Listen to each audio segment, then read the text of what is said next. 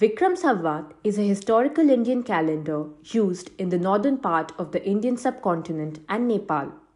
It uses lunar months and solar sidereal years. It was King Vikramaditya of Ujjain who established the Vikram Samvat in 57 BC. It was Varaha Mihira, the greatest astronomer of that time, who helped propagate this Samvat. With the advent of epigraphic artwork in the 9th century, this calendar came into prominence. Prior to the 9th century, the same calendar system was known as Krita and Malava. The new year in Vikram Samvat begins on the first day of Chaitra Shukla Paksha in North India. According to Hindu mythology, King Gardabhilla kidnapped a nun named Saraswati. She was the great Jain monk Kalakacharya's sister. To overcome Gardabhilla, the powerless monk sought the assistance of the Shaka monarch in Shakasthana. The Shaka king defeated and enslaved him.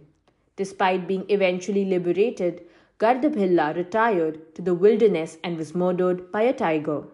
Vikramaditya, his son, raised in the jungle, subsequently conquered Ujjain and drove away the Shak.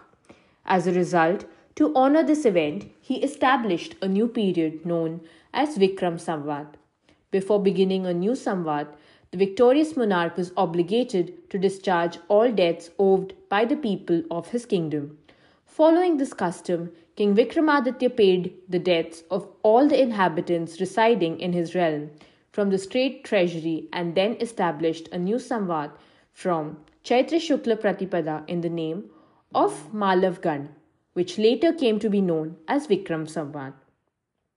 It starts with the new moon of Chaitra. This period is marked by the beginning of the spring season.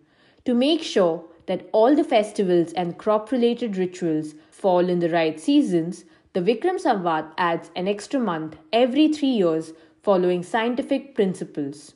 The 12 months are Baishakh, Jesht, Ashad, Shravan, Bhadra, Ashwin, Kartik, Margashish, Paush, Magh, Falgun, and Chaitra.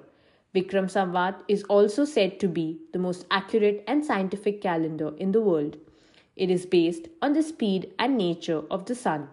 According to the Vedas, the sun is the soul of the universe which regulates the entire world and even time and nature.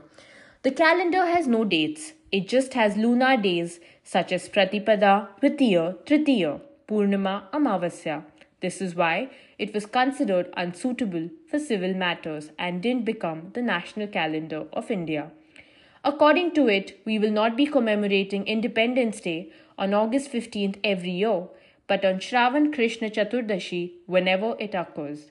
However, remembering impending events in this matter would be quite difficult.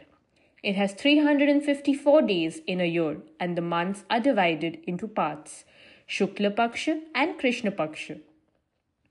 The Vikram Samvat differs from the Shaka Samvat in the new month beginnings with the Krishna Paksha which occurs after the full moon day. The new month in the Shaka Samvat begins with the Shukla Paksha which occurs after the new moon. This results in a discrepancy on the first day of both Samvats. The first day of the Shaka Samvat or Pratipada is the Shukla Paksha of Chaitra and the 16th day of the Vikram Samvat.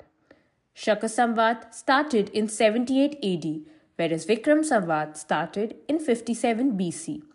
The gap between the Shaka Samvat and Vikram Samvat is approximately 135 years. The Vikram Samvat is 57 years ahead of the Gregorian calendar.